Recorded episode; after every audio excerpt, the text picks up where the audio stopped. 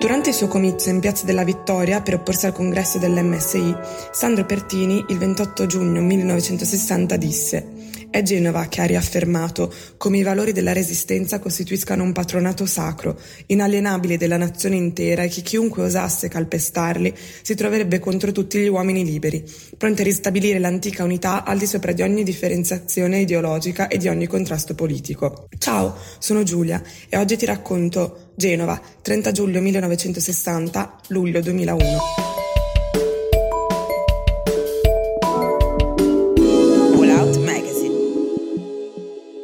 Anche quest'anno, a 60 anni dagli eventi del 30 giugno 1960, il corteo antifascista ha sfilato per le strade genovesi. Da Piazza Limonda a Piazza De Ferrari, passando davanti alle sedi dell'Inps e della Regione, per ricordare i valori di cui le nostre istituzioni dovrebbero farci portatrici.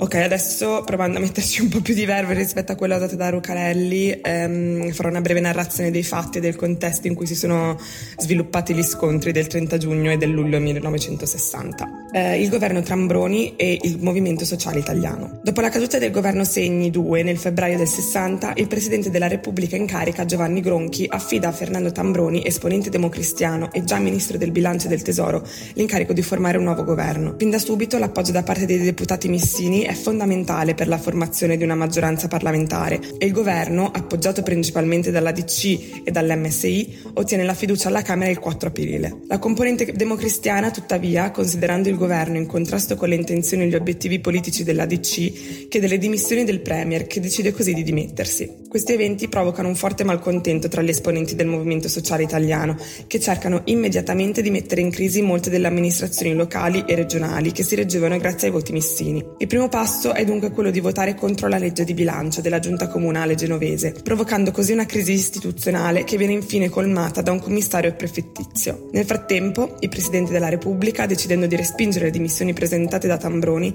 lo invita a presentare al Senato un nuovo governo, al quale viene nuovamente riconosciuta la fiducia, soprattutto grazie all'appoggio dell'MSI. Il 14 maggio il Movimento Sociale Italiano decide di convocare il sesto congresso nazionale proprio a Genova, sotto la presidenza onoraria di Carlo Emanuele Basile, capo della provincia di Genova tra il 43 e il 44, nonché gerarca fascista, responsabile dei massacri della Benedicta, della Valtrebbia e del Turchino e fautore delle deportazioni di massa di più di 1600 uomini tra operai e portuali. Questa scelta viene fin da subito vista come una provocazione e mentre il dibattito cittadino si infervora, AMPI e CGL, insieme a studenti e portuali, promuovono numerose iniziative per mobilitare il più possibile la cittadinanza contro la manifestazione dell'MSI. Il 13 giugno, quindi, la Camera del Lavoro invita i lavoratori ad impedire lo svolgimento del congresso e nei giorni successivi comizi e manifestazioni antifasciste vengono promosse in tutta la città il comizio di Sandro Pertini. Il 28 giugno circa 30.000 persone partecipano al comizio tenuto da Sandro Pertini in Piazza della Vittoria. Il discorso, così potente ed appassionato da essere poi soprannominato Ubricchettu, il fiammifero,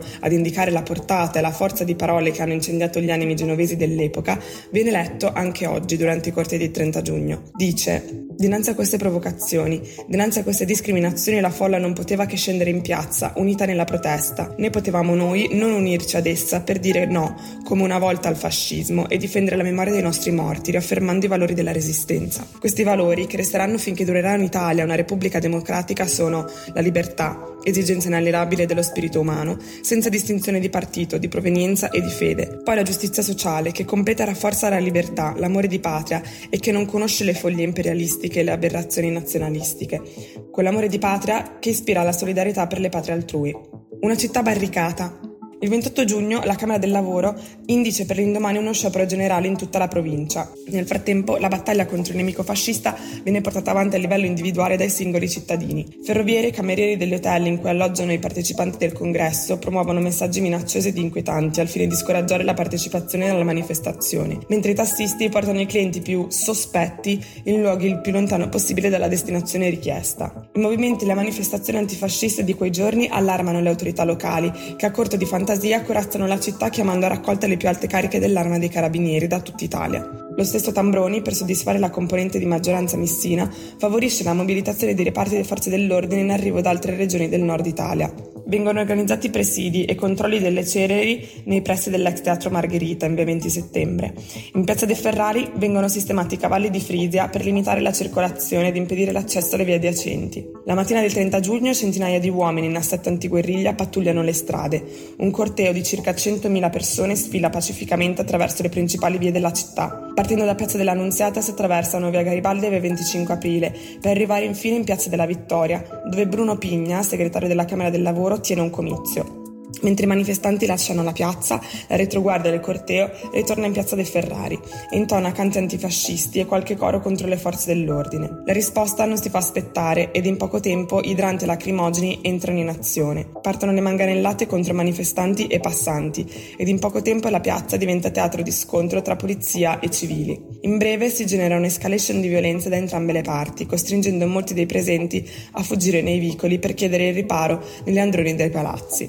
Il partecipanti alla manifestazione di quei giorni ricordano le barricate alzate dalle forze dell'ordine per impedire l'accesso alle strade e alle piazze principali dove, dove l'aria era già resa pesante dalle nubi lasciate dai lacrimogeni. Di fronte a questa situazione al fine di evitare che la polizia aprisse il fuoco, l'AMPI prende contatti con la questura per trovare un accordo per una tregua e le piazze vengono dunque svuotate prima di sera. Nel frattempo la Camera del Lavoro decide di promulgare un secondo sciopero per il 2 luglio, lo stesso giorno in cui sarebbe dovuto iniziare il congresso del Movimento Sociale Italiano. Per ragionare la possibilità di ulteriori scontri inizia un intenso dialogo tra le parti, al fine di trovare una soluzione volta ad evitare incidenti e violenze. Un comitato e rappresentante del Consiglio Federativo Ligure della Resistenza guida le trattative con prefettura e questura che propongono agli antifascisti di variare il percorso del corteo in modo da scongiurare scontri diretti con i partecipanti al congresso in via 20 settembre. Il comitato antifascista non cede, nonostante la questura proponga all'MSI di spostare la sede del congresso a Nervi, nessun compromesso viene raggiunto. Il diverbio arriva fino ai vertici delle nostre istituzioni, coinvolgendo il Presidente del Consiglio e tutto il governo, e si conclude con la decisione da parte del segretario missino Arturo Michelini di rinunciare al congresso stesso. Le giornate di luglio. Nei giorni successivi Tambroni cercherà di usare il pugno di ferro per rincuorare i missini rimasti delusi dall'atteggiamento considerato poco incisivo adottato dal governo nelle giornate di Genova. Di fronte alla notizia che a Licata venga indetto uno sciopero e di fronte all'occupazione della stazione da parte degli operai, la polizia reagisce aprendo il fuoco sui manifestanti ed uccidendo un 25enne. Il 6 luglio a Roma alcuni parlamentari antifascisti insieme a un gruppo di studenti, operai ed anziani si dirige verso Porta San Paolo per portare omaggio alla lapide che ricorda i caduti del settembre del 1943. Seguono forte carica a cavallo da parte della polizia e nei giorni seguenti al Testaccio, così come a Reggio Emilia, la polizia porta avanti un vero e proprio rastrellamento, fermando ed interrogando chiunque potesse destare sospetti. Il 7 luglio la Camera del Lavoro decide di indire uno sciopero e di tenere un comizio a Reggio Emilia che sfocia in un'altra giornata di violenti scontri, durante i quali le forze dell'ordine non si risparmiano, aprendo il fuoco contro i manifestanti e lasciando a terra ben cinque cadaveri. La stessa identica dinamica si ripete il giorno seguente a Palermo. Il bilancio questa volta è di due morti e circa 40 feriti. Nonostante i tentativi del governo di rimanere in piedi, il 19 luglio del 1960 Fernando Tambroni presenta le sue dimissioni. Finisce così l'esperienza di uno dei governi più reazionari della nostra Repubblica. Genova, luglio 1960, luglio 2001. Quei giorni di lotta del 1960, iniziati a Genova e proseguiti poi in tutta Italia, hanno avuto un'importanza fondamentale per la storia della Prima Repubblica. Molti dei partecipanti vedono in quella manifestazione un tentativo cosciente di sventare la restaurazione di un governo parafascista e di salvaguardare così la democrazia parlamentare. Probabilmente il governo Tambroni sarebbe caduto comunque da lì a poco, ma la necessità di difendere i valori di una città che aveva sacrificato moltissimo in nome della resistenza aveva riacceso gli animi di tutti. La memoria di un passato ancora troppo vicino ha fatto sì che una folla così eterogenea ed estrazione sociale variegata si sentisse tradita e messa in secondo piano dagli stessi governanti. Nel ricordare quei giorni e soprattutto i violenti scontri nel resto d'Italia sono spesso emersi molti parallelismi con la tragedia del G8 di Genova. L'articolo di Wallout, il G8 di Genova, quell'estate calda e coi missili a Sestri Ponente, descrive chiaramente la portata della mobilitazione delle forze dell'ordine avvenute durante quei giorni. Nessun genovese può dimenticare le immagini delle strade e delle piazze messe a ferro al fuoco, le immagini della Diaz, della caserma di Bolzaneto e di Carlo Giuliani sdraiato sull'asfalto di Piazza Limonda. Allo stesso tempo, però, molti cittadini hanno deciso di non prendere parte alle giornate del Genoa Social Forum.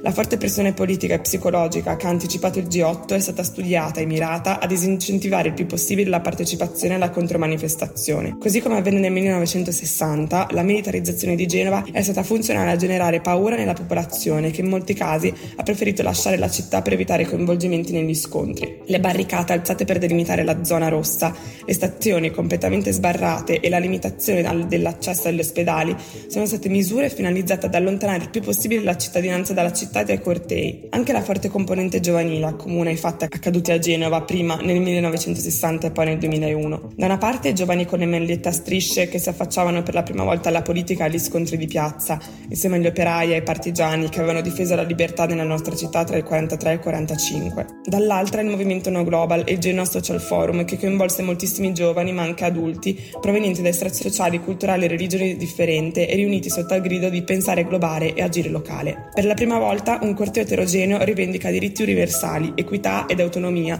in cui potevano confluire persone provenienti da tutto il mondo. In entrambi i casi, inoltre, il fatto che la scelta della città ospitante il congresso dell'MSI e il G8 sia ricaduta proprio su Genova è stata interpretata come una forte provocazione. Prima perché una città decorata alla medaglia d'oro per la resistenza non poteva ospitare il congresso del partito erede del partito nazionalfascista. Dall'altro poi la conformazione e la morfologia della città, così come le sue caratteristiche sociali ed economiche, risultavano ben poco adatte ad ospitare un evento della portata del G8.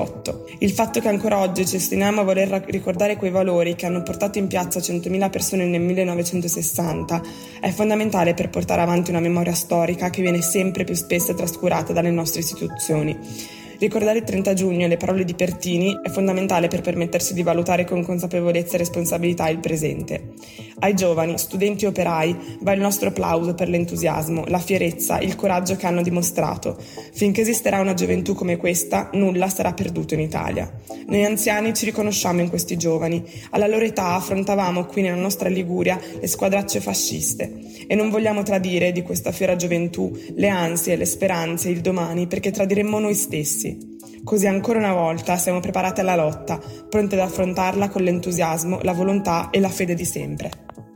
Se il mio articolo ti è interessato e hai delle domande da farmi, scrivimi alla mail che trovi nella descrizione del podcast ed in fondo all'articolo su All Out. Potrei risponderti con un nuovo articolo.